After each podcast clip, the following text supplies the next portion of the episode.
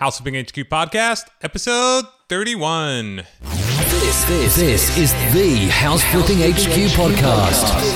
Giving you the strategies, techniques, and inside secrets of house flipping from today's top house flipping experts. House flipping, house flipping HQ. Your ultimate house flipping resource for intelligent real estate investing and financial freedom. Now let's get flipping with your host, Justin Williams. Justin Williams. Everything is awesome. Everything is awesome. Everything is awesome when I do- when you work as a team. Everything is awesome. Everything is awesome when you work as a team. Everything is awesome when you work as a team, and even more awesome if you are creating your house flipping machine team. You know, in the Lego movie, there's this guy. He's just this ordinary guy, and he ends up becoming the special, or so they tell him he's the special, which makes him believe that he can do anything. And it just gives him this mindset that he needs to take on and, and do things that he normally would not have done. And then later on, he finds out that the special was just really made up, and there was really nothing special about finding the thingamajig that he found. But that made him believe in himself and made him take action and do things he normally wouldn't do. That's just so powerful. You know, as you're creating your housekeeping business, it really is all about you. It's about you believing in yourself. Don't listen to other people. Don't even ask their opinion because they're going to give you an opinion based off of something that they don't even know about. And all that really matters is that I think you're awesome and you think you're awesome. And that's all that really matters. And your mom. She thinks you're awesome too. So we're good.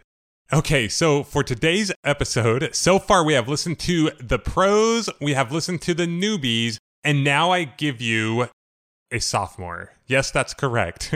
uh, Tim Gordon, after I interviewed him, texted me, he's like, hey, you should uh, introduce me as like a sophomore type level. And I think that's right on. Actually, I would say he's more of a uh, finishing sophomore, entering junior year.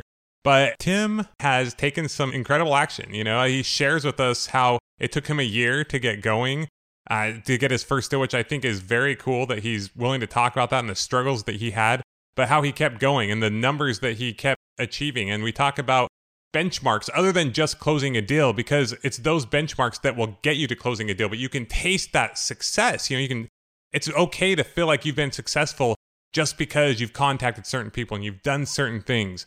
We also get into some of the financing that he's done, which I think is pretty cool, uh, using bank financing and getting rehabs paid for through the bank. Anyway, it was just a great interview and a great episode, so I'm really looking forward to sharing that with you.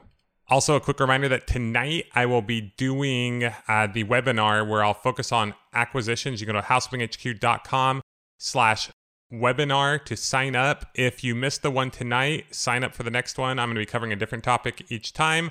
Then also go over the details of our mastermind group, as well as do a Q&A at the end. So we're looking forward uh, to having many of you on. As of right now, we have more signups than we've ever had, so it should be a great webinar.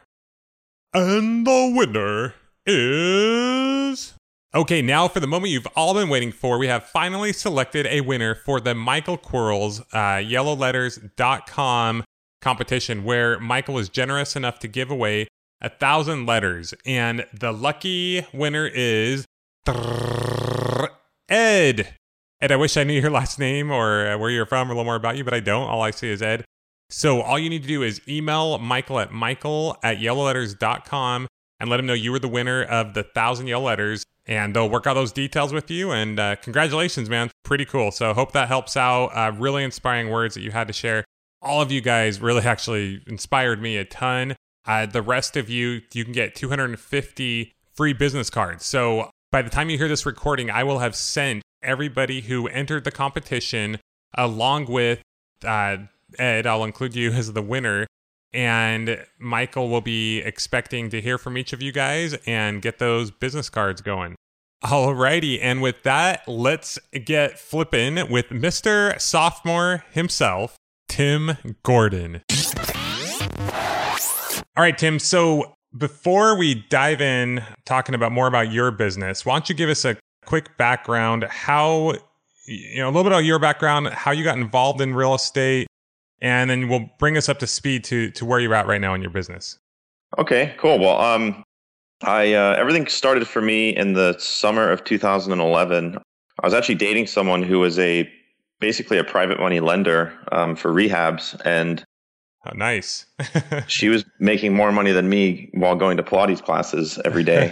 and um, it kind of gave me an awakening just to um, it was an individual who had a a certain mindset and a certain way about living their life that uh, it kind of gave me an awakening to what was possible besides just a simple nine to five job and just you know working every day without really thinking about where your future led and um, from there I, I found BiggerPockets website which then provided me a list of all of the sort of approved real estate investment clubs in Southern California, you know, where people would say, you know, these are good clubs. They're not out to, you know, swindle you for classes or anything like that. And uh, I basically went to uh, San Diego Creative Investors. That was my very first real estate meeting. And uh, it'd probably almost be like someone going to church for the first time. I mean, I just, there was so much energy. There was, everyone was friendly. There was so much opportunity. Um, I think a lot of people who work in the corporate world can relate to this where there's there's sometimes there's a ceiling and you and you see a ceiling where there's only so far you can go. Whereas in this world of real estate investing, there is no ceiling. Um, it's it's completely open to whatever you're willing to put in. Uh, that led me to Invest Club for Women uh, the very next week, and they had a thing called the 60 day challenge, which is basically a crash course in real estate investing for two months. And uh, it's probably like a boot camp of real estate investing. And I only had a few days to decide whether or not I wanted to sign up for it. Um, I think it was just over a thousand dollars.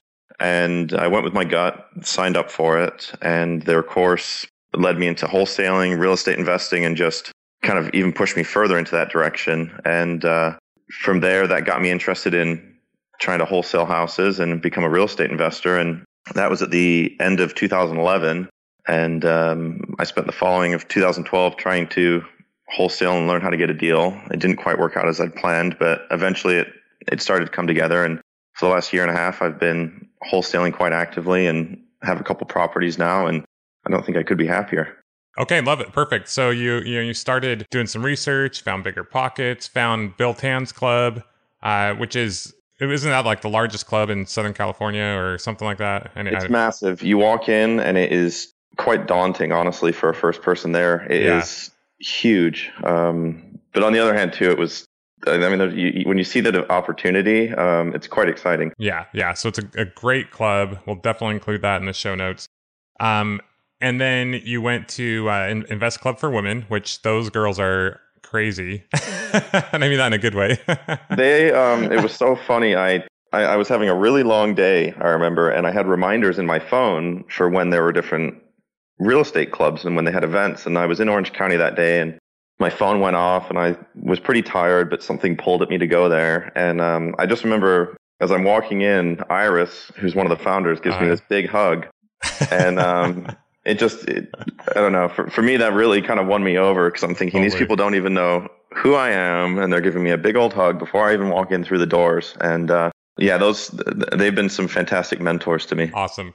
So they got two great clubs. I remember the first time I went to Invest Club for Women, I was like, "Am I allowed to go here?" I'm not a yeah. woman, as far as I know.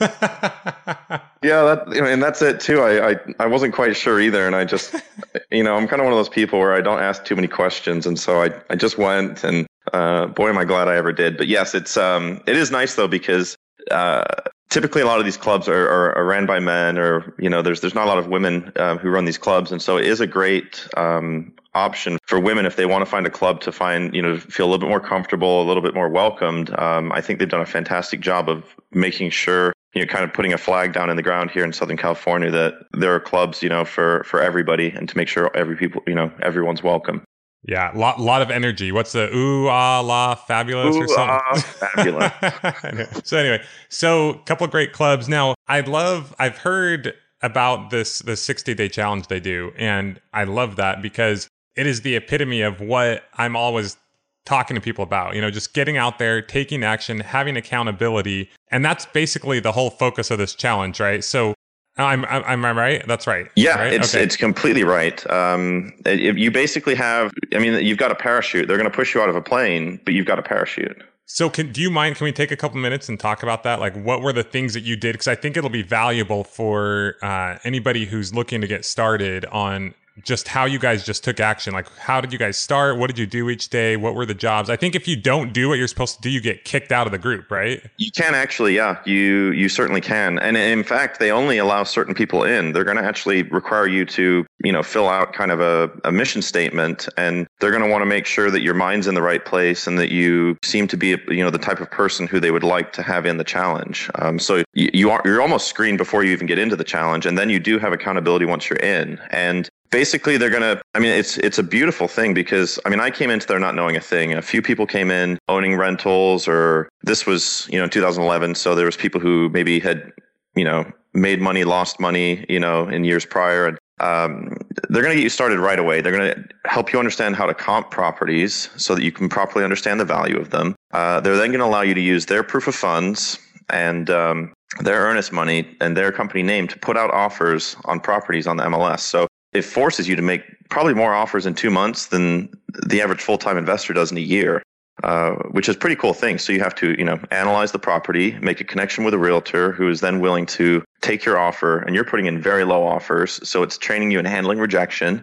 Um, you're also required. When we did it, we were required to make over 50 phone calls a week. So you're calling for sale by owner, um, ads on Craigslist. I mean, by the end of the week, you're scrambling to find anybody that you can count as a phone call about real estate. Um, they're I love of, that. So, so okay, let's talk about that real quick. You called 50, you had to call 50 people per week. I love it. Cold oh, calling or door knocking. I mean, when I see someone willing to do that, like I know they're going to make it happen. Right? Yeah, it was fantastic. And I mean, the, the beautiful thing about real estate investing is that all of us have different skills that we're probably going to be a little bit stronger at than others. And so for one person in the group, the cold calling might be absolutely no problem. And then for another person in the group, it's the most terrifying thing that they could ever consider.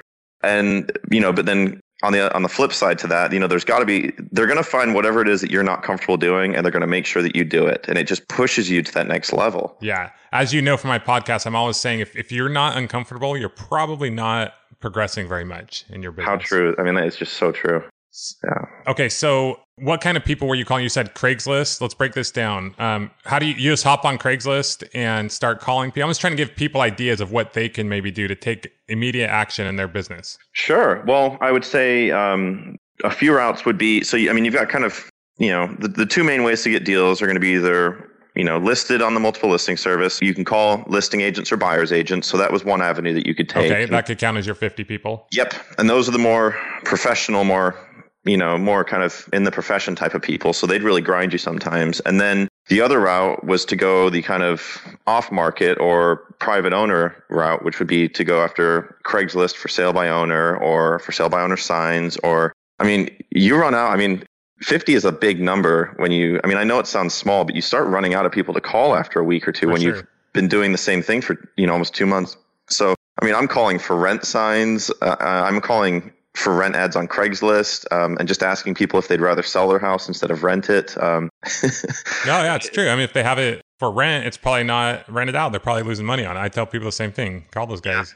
It was great, and it um, it's so funny because you just you learn the fun. You know, it's very good to get yourself comfortable making those phone calls where yes. it's they, they want it to be to the point where it's just another phone call. There's yeah. no build up. There's no anxiety. There's no anticipation. You just know what your job is and you're going to make that phone call. That's a great fell forward fast. Now, what I love about the 50 number two is I love measurable things. I want, I, I've heard a quote that says, what gets talked about gets talked about and what's what gets measured gets done. Now, we may not be able to control as much getting a deal accepted or exactly when that's going to happen. I can't say, "Okay, Tim, uh, and within a month you have to get a deal accepted but you can control and you can measure calling 50 people per week. So that's that's great. Yeah i mean and there there definitely seems to be results. I mean yeah. Every every few weeks on facebook i see someone who's been through their challenge who is you know either holding a check or saying that they've got their first rental or i mean it it, it does produce results. It's it's a very good way of forcing people to break through to that next level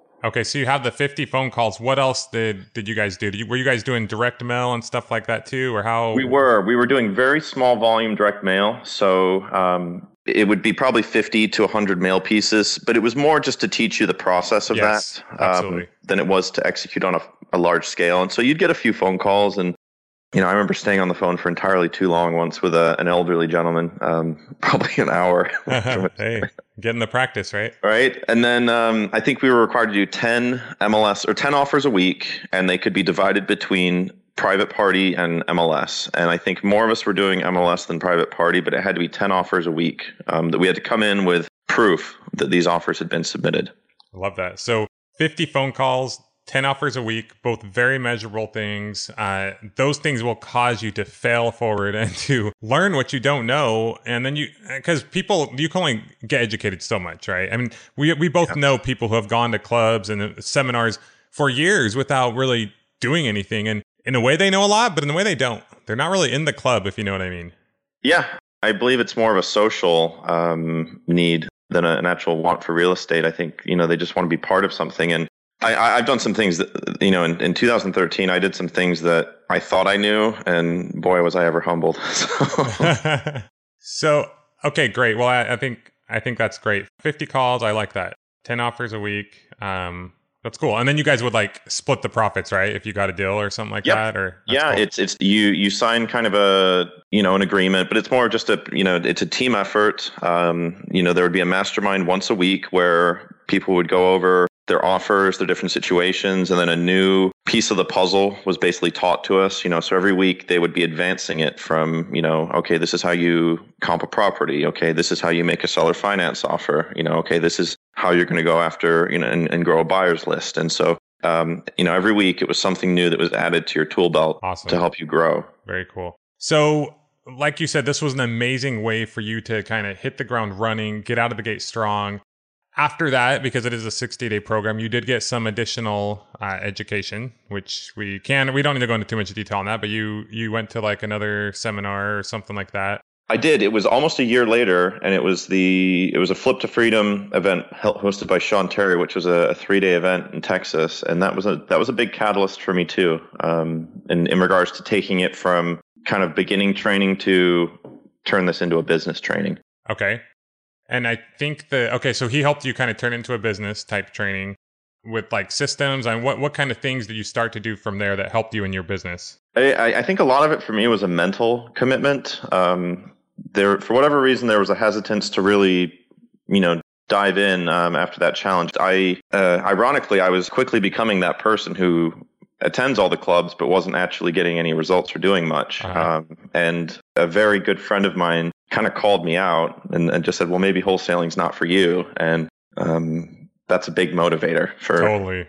You know, so um, so the flip to freedom, it was basically a you know putting down a business plan. It was at first it was a commitment, you know, to fly myself to another state, to stay for three days at a hotel, to go to this event, to um, you know, to hang around with other wholesalers and watch what they were doing. And it, it basically taught me that I don't need to reinvent the wheel. I basically just need to do you know, consistent marketing, you know, on a monthly basis, a commitment to do that no matter what the results are for deals that I'm going to consistently market and that I'm going to have systems in place for, you know, tracking my leads, monitoring my leads, following up with my leads. Uh, and I'm basically, you know, 100% committed to doing this. I'm not just, I think a lot of us know the folks who say, once I get results, I will invest and it doesn't work. You you have no. to invest to get the results, and yeah. so it's it's kind of you know you, you can't put the cart before the horse. You know, yes, you do need to spend that money on marketing. You do need to do these things if you want to make this work. Otherwise, you're just going to be on the sidelines forever. You've got to get your hands dirty. I mean, you, yeah. you've got to be able to get out there, and I love those high numbers because it is a numbers game.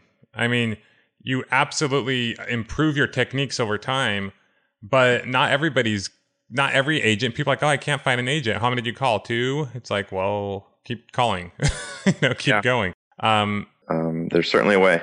Yeah, and then over time, once you learn those basics, you do want to systematize it. So you kind of, I, I like this path that you took. Uh, okay, so let's talk about how did you find success from there? I mean, how did you get yourself going? How did you what, what how do you motivate yourself? Um, how did you get that first deal? Let's talk about some of that. Oh my! For whatever reason, I think the universe really wanted me to work for my first deal, um, and um, I have a very good friend um, named Luis Ontiveros, who is a very savvy wholesaler and a, and a, very good friend of mine, and I owe him a lot. Um, he was one of the other people who was key to my success, and he was actually the person that called me out on, you know, that I wasn't maybe cracked up for wholesaling, and he had a deal in Desert Hot Springs that he couldn't move. It was two properties, and um, basically, I, I just asked if I could take a shot at it, and So I went to work on trying to find a buyer, and it wasn't a rehab; it was actually a rental. And this was back in uh, let's see, this was in the fall of 2012. So things weren't quite as hot as they are today. So wholesaling a rental was actually a bit of a challenge. And I ended up going on Craigslist and calling every uh, for rent ad uh, in Desert Hot Springs and just said basically, I see you have a rental. Would you like to buy another one? Wow, And that's I, a really smart idea. I did it, it so much in one day that I didn't even know who it was when the person called me That's back awesome. and said they wanted it. Because, you know, if I looked at every for rent ad on Craigslist, the link was purple because I clicked on every single one. Wow. And um, so we had a buyer. He was ready to go. And unfortunately, uh, we'd taken so long to find a buyer prior to me being involved in the deal that the seller actually no longer wanted to be involved in the deal. So here I had my first wholesale deal, the, the buyer ready to go, and the seller is now telling us to get lost. And Crazy. it was heartbreaking. And um, I remember actually going to Flip to Freedom while we were still fighting to close this. And they have this thing where it's, you know, raise your arm if you've got a deal done. And I remember feeling, you know, kind of, you know, a little sad because, you know, I was like, I'm so close, but I just don't have that first deal. And, um, but I, I had to be a wholesaler whether or not I had a deal done. I couldn't consider myself one and, you know, because I hadn't closed one. I was doing what it took to be a wholesaler. It was going to happen. And, um, we eventually had to just uh, give the seller more money to close the deal. But I would have closed that deal for a penny just to have gotten my Totally. first deal done. And uh, Love it. we got it done. And then um, I took every penny. I think I, I made $1,250. There's a long story behind that, but it was a little check. That's awesome. I put it all into marketing. I went big on a mailer right before Thanksgiving, and then I pulled down a massive deal uh, in December of 2012. And after that, it was just like the floodgates were opened. Um, and 2013 was just an unbelievable year. I love that story because I mean, you, you took the funds from your first deal, invested it into another, something else, got you something bigger. The whole three feet from gold. How easy would it have been for you to quit so much earlier? Um, but you still worked so hard to even get that first one. I, Oh yeah, I think that's uh, awesome. I remember just getting kind of cut down at the knees countless times over uh, 2012. But the funny thing is, and I didn't realize this at the time, was every time I tried to, you know, maybe help someone else sell their deal or, you know, do anything I was doing, it was prepping me for when I did have deals, and it was preparing me for when I. It, it was all necessary. Um, some other people can get a deal done in a month from when they start. It wasn't me, and you know, more power to them. But not me either. that journey was it was required for some reason and i'm you know i'm glad i went through it Well, a, a few things. I remember when I first started wholesaling as well. I would do everything to sell houses, just like what you're talking about. I mean, I was putting flyers on doors. I was knocking doors in the neighborhood, holding open houses, um, just doing everything. I did like a five day auction sell one time. I mean, it was a ton of work. Looking back, I almost did too much work. I'm like, wow, I did a lot of work to sell those houses. but it's almost like I didn't know any better, you know. But I, but then again, I did whatever it took to find that buyer. So I love that. And then um, I just love that you kept pushing through. So let's talk a little more about this big deal. How did you make that happen? this one was kind of funny actually it um sometimes we we ask you know the world too many questions and you know you go into the information overload and people are saying oh don't do mailers around thanksgiving they never deliver and i'm sitting there with this you know wholesale fee and i'm going I, I you know all i want to do is get more marketing and so i decided to kind of double down and go on a very big mailer right about thanksgiving and my theory was basically everyone else is saying not to do it So, do it. do it. totally. and um, I got I had a few solid leads actually. I only turned I think one deal out of that mailer, but uh, it was a gentleman who called, and I could just you know I guess from the year of doing these with no results, I'd gotten pretty good at the phone process, so I could hear in his voice the motivation, and um, it was a rental, and um, he had a tenant in there with a lease and a property management company. So this was a, a very protected deal in a way because I had to find a way to get the tenant out of the property. And I remember meeting with the owner and we built rapport very quickly. Um,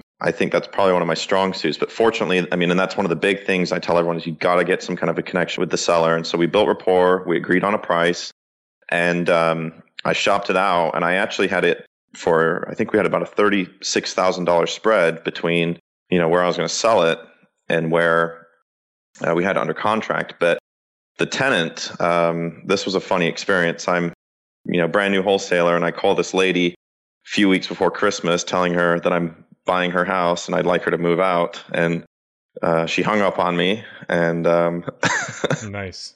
Property manager called me, um, informed me that she had a lease until August of the next year, and I realized that you know it was basically a hostage situation. Um, you know, uh, you know, my buyer's not going to buy the deal unless the tenant moves out. The tenant made very good money, and uh, she didn't feel like moving. And it took. Uh, this was actually some really good advice from Todd Toback, who's another very active real estate investor, and he reminded me just to listen and to pay attention to what the tenant was saying. And you know, she wanted stability. She'd just been in a divorce, and she didn't want to pick up her kids and move again. And so, basically, I had to kind of remind her that I couldn't tell her that I wasn't going to be able to buy the house if she didn't move out. So I had to pretend I was buying it no matter what. Yeah. And that come August, I wouldn't renew the lease and that she would have to move. And so there was a, she was going to have to move whether it was in January or August. Yeah. And I basically just said, look, I will sweeten the pot to get you out in January so that you're good. And so we found her a uh, similar property through the same property management company, but it was 500 more a month. So I covered that for a year. Uh, I paid to move her and I paid her first month's rent. All in all, it came up to almost, I think, eight or nine thousand dollars. I had to pay this lady to move out, which is totally worth it because you, yeah. you know, you saved yeah. the deal and you and when you did your second deal, right? yeah, and um, it was a beautiful thing. I mean, I kept my commitment to the seller, who had to sell before the end of the calendar year for tax purposes. Um, I closed my first big deal on my own, and that was when I really felt like I made it. I think there there was like a a mental flip of a switch where it was like, okay, you know, you're in it now. Totally, totally. I, I got this. Now, what I love is, I mean, you were just solving problems one after another, and that to me is what a real estate investor does. They solve. They're a problem solver. True. Very true. Right. So you just were finding solutions, and how can you make this work? How can you, if someone in this business, you know, if if you have problems and you think, oh, this is too hard, it's not for me. Problems is what you're going to do every day.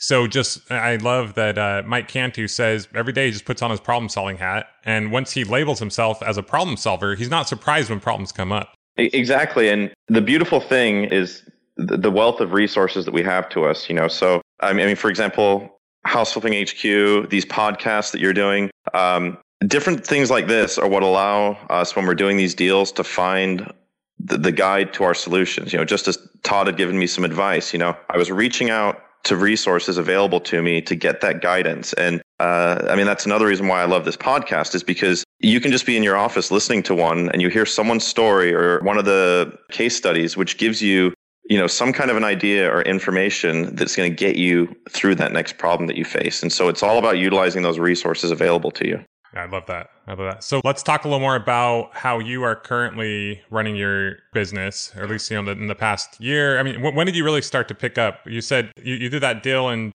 uh, when did you do the bigger deal?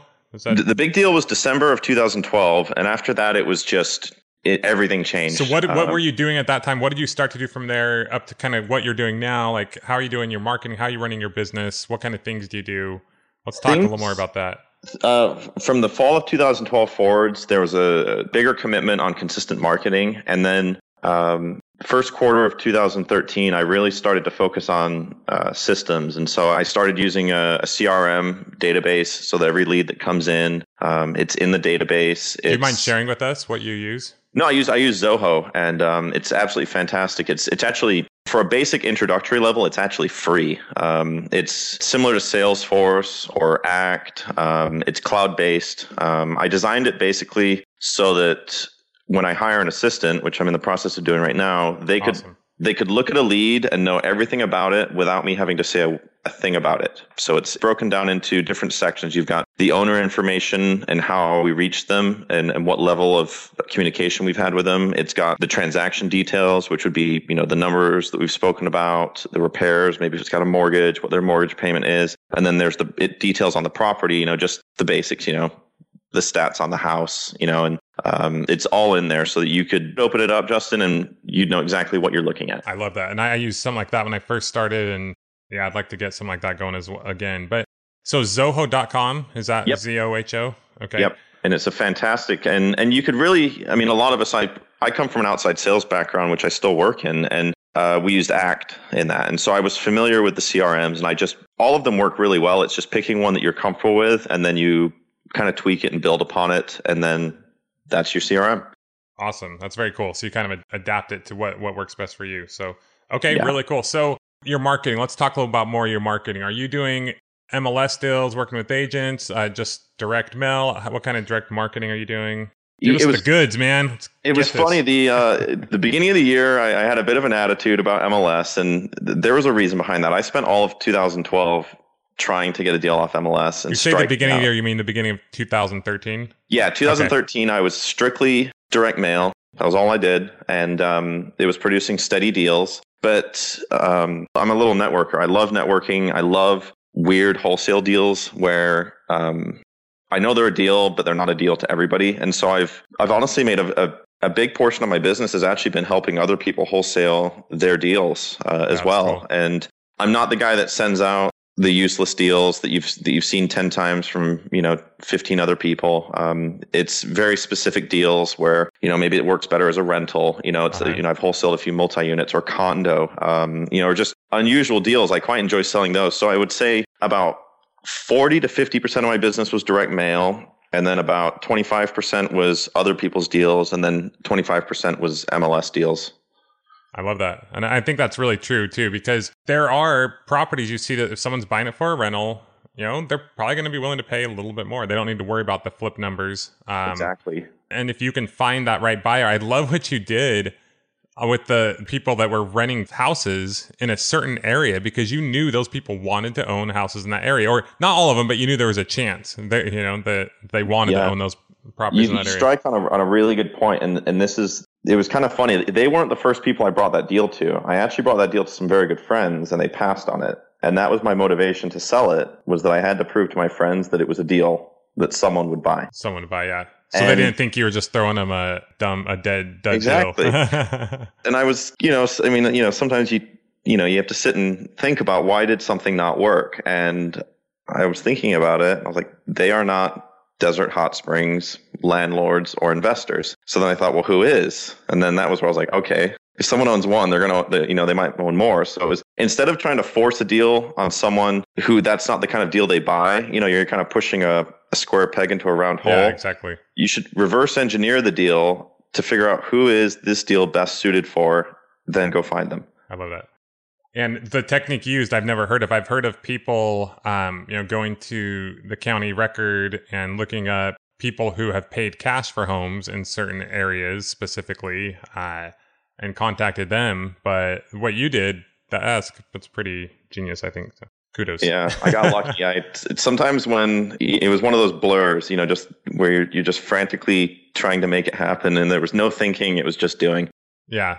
Think I always tell tell people think less, do more. So many people get, like you said, analysis paralysis, and uh, sometimes they'll even ask me, "Do you think I should do it like this or like this?" Or I'm like, "Dude, they all work." I know people who have been successful. All of them just fell for it fast. Think less, do more. Get it done. Yeah, So- and it at the end of the day, um, and I, I truly believe this. Even if you fail, if if you can, you know, kind of put your phone down at the end of the day, and you can honestly say to yourself that you've done everything within your power to try and make it work, it's okay if it didn't work. No, I, yeah, I totally agree. And eventually it will. And you're Yep. always learning, and people pay thousands and thousands of dollars to go to school to make, with the hope of someday making money from it. So you always got to look at it as an education, and you're always learning uh, and everything. So, okay, so let's talk a little more about your marketing machine, acquisitions machine. So you do do you do direct mail only, or do you do other kinds of direct marketing? Predominantly direct mail. Um, pretty much strictly direct mail, actually. Um, I quite I like that. Um, I'm doing a bit of a shift this year to be a little bit more web based um, and to go after a few other routes for deals. But you know, I like direct mail. It requires high volume commitments, but you know, I enjoy it. Okay, so are you are you focusing on like absentee, probate? What kind of Absentee owners, uh, typically. I have done a few mailers to owner occupants as well. Um, I haven't pulled a deal off of it yet. I think it takes a higher volume, but I think in specific markets, maybe there's one area of San Diego that I'm trying to hit hard with that, and I haven't had a result yet, but I'm not quitting yet. Okay. Yeah, I like that. I'm there's actually certain areas I just talked to my assistant about too that I said, okay, I want to hit yeah, these areas really hard and almost do like even every door direct mail, which you can do like 13 cents per letter in these specific areas because we know these areas better than anybody. And we can we just know them so well that we can sometimes make a deal work where someone else maybe wouldn't see it kind of how you were saying so. Yeah very much so. I mean and you might i mean leveraging what you i mean it, this business is all about leverage and, yep. and whether that's your money your time or something that you know you better take advantage of what you have at your disposal. Yeah for sure. Okay so and then you got the networking and then you're going to work on doing some web-based stuff and you know you don't tell us all your secrets but are you focusing on like SEO or pay per click or what kind of? It'll probably yeah. It's I mean you know I mean there's no secret to the web. I mean you're really, you know you're either going to have to you know slowly build up a, very competent site or yep. you're going to pay for AdWords. For so sure. it's it's going to yeah. be a bit of both. Yep. Yep. I'm actually uh yeah I want I want to really focus on some good SEO stuff too. But yeah, it's, it's a lot of work. It's like a whole other business. I mean you you can only right. I mean you can only do oh, so much at a time. Um, but it's just good to have a lot of ideas. And you know for me personally because i'm in a point where we're flipping a lot of houses i can leverage someone else. I'm going to go hire someone else to do it for me you know but other people might want to study up on it read a book and and learn how to that's where i am out there. you know. I, I look at individuals such as yourself who have, have built good teams and that's the required next step to grow in the business. And so that's definitely i would say if there's anywhere that is not my strong suit yet is learning to hire and bringing on somebody to do these things for me. And uh, that's my next challenge I'm going to be taking on. It's kind of where you're at right now. Yeah, that's, definitely. That's what it sounds like. That's yeah, it's good. It's it's fun when you have uh, when you're sitting there doing an interview, or the other guy. You know, I had a, the other day I had a guy over. We were just meeting on on my balcony, and I got a text saying we got two deals. You know, two bought two houses. so that's that's when it gets fun. But um, anyway, going off on a tangent. That's what I like to do. But whatever. So I look forward to that day. so, um, okay, let's talk a little bit about your financing. How are you getting these deals financed? You actually, when you actually reached out to me, which is cool. Um, and you're like, hey, how, you know, I, am missing out on the. What do you say? I'm missing out on the the podcast action. How do I get on, or something like that? Something right? like that. Yeah, I'm, I'm not shy, and I'm, um, you know, so I, I I wanted to, yeah, tell the world about something kind of interesting. And I like that. I mean, I'd, I'd met you once, and I had uh, seen, uh, heard, you know, I seen you on Facebook and stuff. But I called you up. I wanted to make sure. Of course, I, I'm very careful with who I let on the show and I really liked where you were at. I've interviewed people who have done, you know, 100 plus deals. I've interviewed brand new people and you were kind of in that middle. So I think that that was perfect. Am. But you were a go getter. You were all about, you know, I'm going to find. You are not. A, you are the opposite of a yeah butter, which people know I've explained. A yeah butter is someone who just finds an excuse how to not make things happen. There's another group that finds a way to make things happen no matter what. Um, so that's what you are to me. Well, I, I appreciate the compliment, and it. I've been so lucky to surround myself with you know the people that I've managed to meet here in Southern California, and, and without all of them, I, I would have none of this. And so it's it's from getting out there and, and just meeting people and picking up the phone and calling individuals like you and just you know seeing if it can be done. And uh, yeah, the the financing that I've been utilizing is the, the reason I'm so excited about it too. Honestly, is because I the, for anybody who's new at this business but they have a day job, this is an advantage that they have over a full-time investor that they won't have that. And so it's actually one of those few times where you can say to the people who are new and getting started you have something at your disposal that many other investors don't you know? So you are ahead. You have things that you can leverage and it's it's fun to share that with people to give them you know kind of you know motivate them and remind them that you know these are ways that you can get deals done right now. And i love that. Once again you're not using excuses. I mean you have a job. You've made this happen with a job Yep. And that's great. And then you've you've utilized that to your advantage rather than saying, "Oh, I can't do it because I have a job," and you use it to your advantage. So let's talk about the financing. I've heard of it, but I've not that familiar with it at all. So I'm going to let you kind of.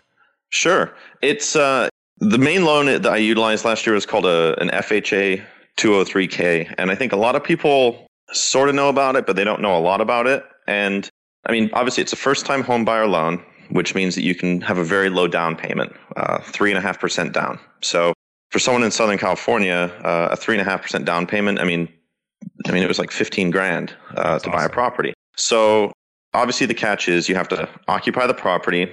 And then the 203K part of it means basically that this property is in need of repairs and the lender is actually going to include the funds to rehab this property in your mortgage. And so, so cool your rehab costs are amortized over 30 years. So um, you could be all in for a property for a very small amount of money. Um, and then get started. And so the you can do this with a single family residence all the way up to a four unit property. That's the, the limit. And I was very lucky and I came across a fourplex and it was a very scary proposition to purchase this one. It had people people were selling heroin um, out of the lower units. I was nearly assaulted the first time I went there. Jeez. And I don't know. I just something in my gut told me I had to do it, and I didn't listen to the people who told me I shouldn't. And it took some convincing. A lot of realtors and sellers aren't too excited to take a 203k offer because they have a high propensity of falling out. Hmm. But thankfully, due to using a very good lender who specialized in these loans, so obviously find the expert. Do you mind sharing that? lender no, not us? at all. Um, it was ironically, it was Wells Fargo. Um, it wasn't Wells Fargo that made it easy. It was a gentleman by the name of Danny Fitzpatrick, who's in San Diego, California. He that's all he does is these loans, and he was brilliant. He helped convince. This was a pocket listing, um, so it wasn't op- available to the open market. We tried putting in a low offer, um, and, I was going to get hard money or borrow money, and they were absolutely fixated on their number at 325. So we went back to him and said, we can give you the 325, but we need 60 days to close because we're going to do a 203k loan. And I agreed to let my earnest money deposit go hard. And I had Danny call the realtor and basically convince them. And then I also spoke to the realtors too. And fortunately, the, the company that I'd wholesaled that big deal to in December, both of the realtors involved knew these people. And so once I said, you know, look, I wholesale, I've done deals with these guys, they kind of took me a little bit more seriously. And I just sat face to face and just said, give me this opportunity and I will close this deal. And uh, so I bought the fourplex for. Well, you put some skin in the game too. You had your your deposit go hard, which I uh, did. I, I by the way, just for anyone who doesn't know that term, it just means that you put your deposit at risk. You're saying, okay, I will give it my deposit if I don't close this deal. Right? Yeah. It's not something I suggest people do ever. In this case, I wanted this fourplex so badly. Um, I'd viewed so many properties. I'd been, you know, working at a, at a corporate job with, you know, and I had this beautiful financing available to me and interest rates were rock bottom. And I looked at so many and none of them were a fit. And this one just, it just called to me and I, I had to have it. And so, yeah, I made it go hard. I put, I think my down payment was 15,000 and I think I probably came out of pocket another 10 grand outside of the, the rehab loan and Wells Fargo paid $30,000 for someone to rehab it for me. That's amazing. That's super cool. So, okay, well, let, let's talk about this some more, though. I mean, you're required to occupy it. Is that correct? Correct. You have to live in one unit for at least a year.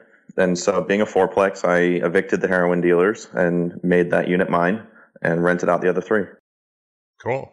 And uh, So, this might be something that works well for someone who's willing to kind of move into a house, right? Or, definitely, it's designed for the young, scrappy investor. okay, cool. I like that.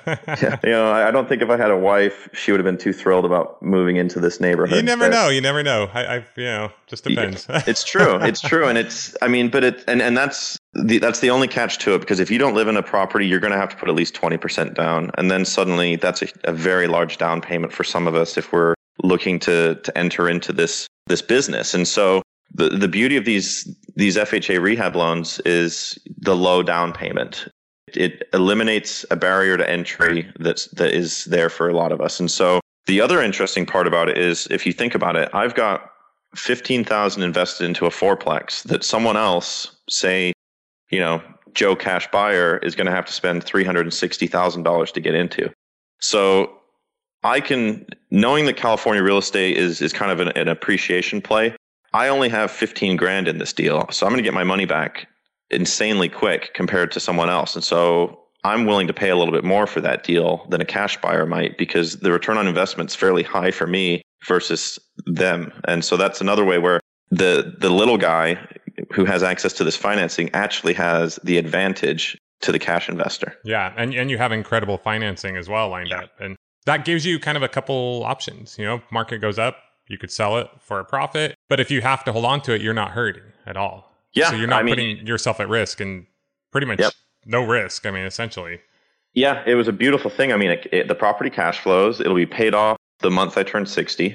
And I, I don't know if I'll ever sell it, honestly. I just love that building. It, it just makes me happy. Uh, I'm very proud to own it. And I'm very proud to be a good landlord and to treat my tenants right. And but it, it, gets me so excited talking about this because there's all of these folks who want to get started and they're not quite sure how. And it's like, look, if you're willing to, you know, live in one of these properties or, you know, go for one of these loans, you actually can buy some of these deals that you think aren't available to you. I mean, it does take work, but you can do it. And it's, I, I did two of these loans in one year. Yeah.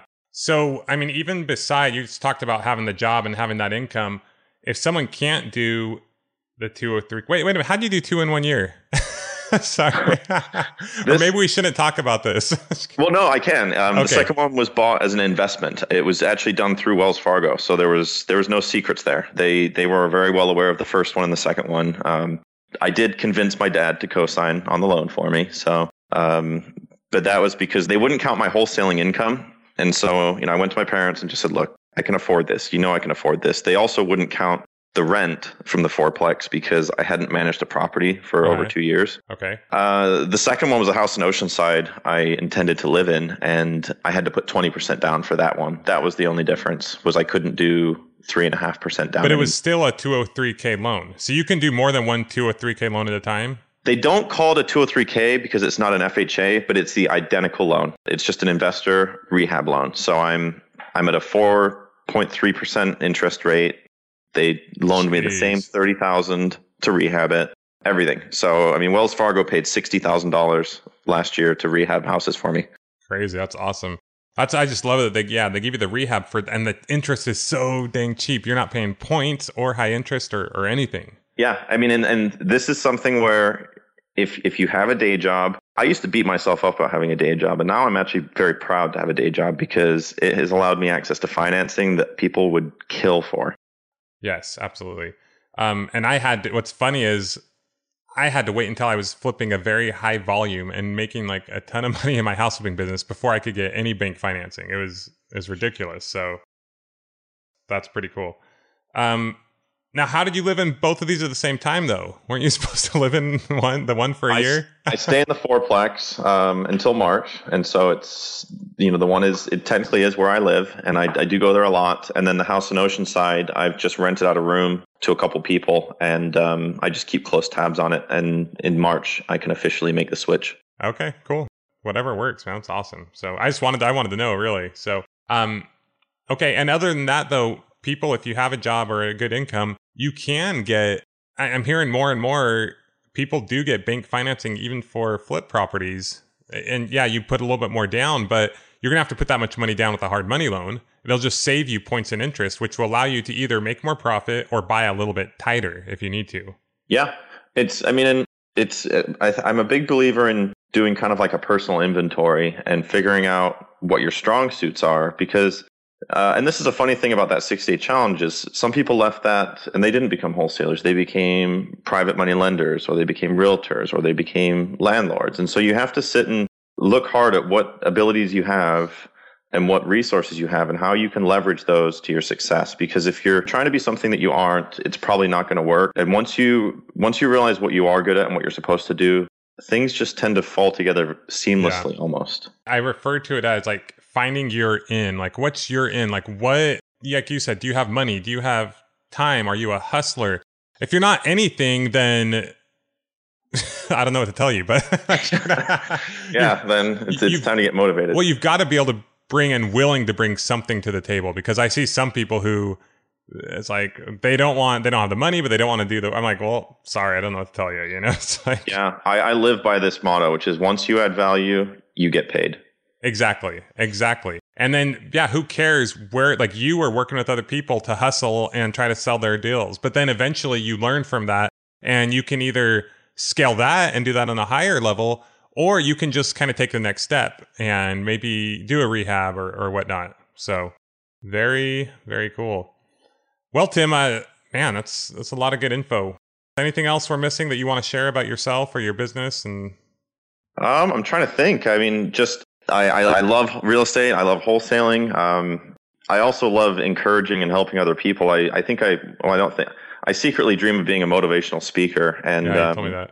so a big thing to me is, you know, I used to listen to podcasts and I, I would, you know, want to be that person or want to be doing this or that. And um, just you know, I, I really enjoy encouraging other people, and that's part of the reason I love sharing. You know, that it took me over a year to close my first deal. You know, a lot of people are don't like saying that. It took me over a year, and I'm not afraid to admit that. In it, you know, I the, the, my first house rehab went horrible. I, you know, like I've, I've, I've failed so many times and done things wrong so many times, but I've had people around me, such as yourself and others, who have helped me and guided me. And there are all these amazing resources available to us, and that we should use those. And you know, figure out what it is that you can do, and just go do it. And and don't be afraid to ask for help. Love it. Well, you're motivating us already, Tim. you can.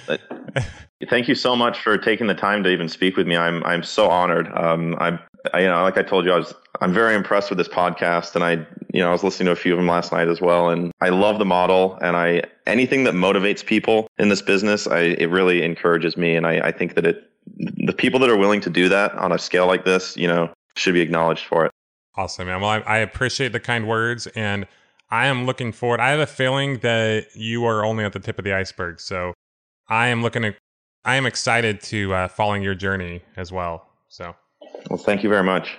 Very good. All right. And then, uh, yeah, start selling me houses too. Okay. Okay. Sounds good. so, how can people reach out to you, Tim?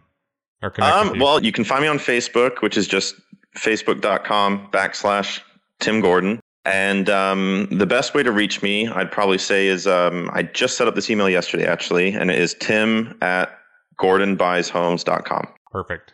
Perfect. All right, Tim. Appreciate it. You've shared with us a wealth of knowledge, and we are all better off for it. Um, and we'll talk to you soon, my friend.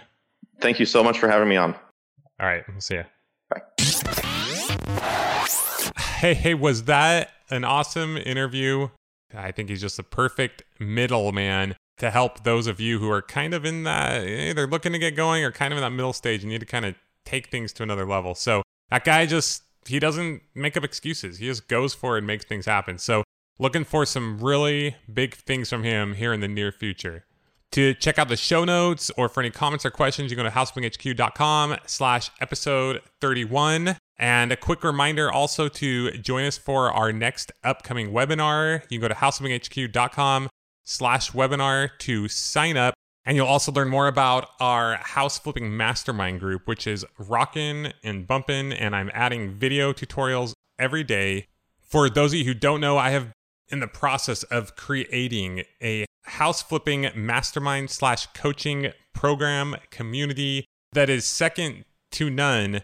And, you know, basically what most people would charge you $25,000 for, I am doing for the price of like a seminar. So, am I crazy? Maybe. But I just have this vision of something I want to exist, and we are going to create it just like you should be doing with your house flipping machine, one piece at a time, uh, failing forward fast, going for it, making things happen. So again, go to houseflippinghq.com slash webinar to sign up, and we will see you on the flip side. This has been the House Flipping HQ podcast. Your, your ultimate house flipping resource for intelligent real estate investing and financial freedom. Check out amazing tutorials, blogs, how to's, and other inspiring podcasts with house flipping experts at houseflippinghq.com. Houseflippinghq.com. Where the sunshine will be, yeah, yeah. Where the sunshine can't fly so high, got sunshine power. Where the sunshine can't fly so high, got sunshine power. Okay, now sing Everybody's Awesome. Everybody's awesome. Everybody's awesome. Everybody's awesome. Everybody's awesome when you work as a team. Everybody's awesome. Everybody's awesome when you work as a team. Okay, now sing a little softer. Sing it really sweet. Everything is awesome. Everything is awesome as you work as a team. Everything is awesome. Everything is awesome as you work as a team. Everything is awesome. Now medium. Every Everything is awesome. Everything is awesome. Everything is awesome. Everything is awesome as when you work as a team. Everything is awesome. Everything is awesome when you work as a team. Everything is awesome. Everything is awesome when you work as a team. Everything is awesome. Everything is awesome as you work as a team. Okay, Kason, I'm gonna ask is you some- I'm gonna ask you some questions. awesome as you work as I'm going to ask you some questions. Who's the special from the Lego movie? Me. You? That's right. You are the special, huh? Why are you the special? Because I am so cute. Because you are so cute Yes. and you are awesome, huh? yes. And you can do anything you want, right? Yes. And I do cool tricks. And you do cool tricks? Yeah. So the special, he was able to do some really important things because he believed in himself, huh?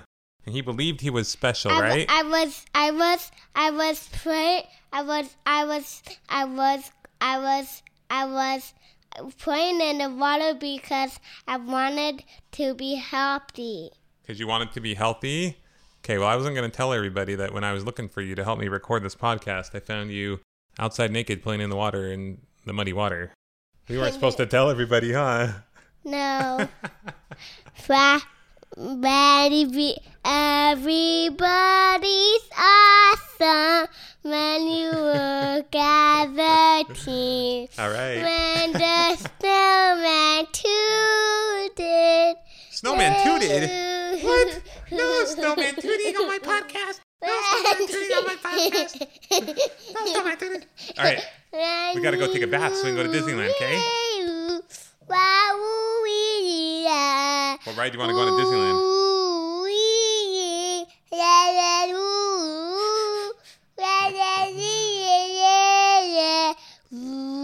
Oh, that's beautiful singing. Oh, that's beautiful singing. That's a beautiful singing. No, I want to listen to Say, say thanks, everybody. Hope you liked Thanks, my every- singing. Thanks, everybody. I hope you liked my singing. And remember, And remember, you are special. remember, you are special, the And- best. and can do anything you want. I can do anything you want. Just put your mind to it and you can do it. Just put your mind to it, and then you can do it. Okay, bye bye. Bye bye.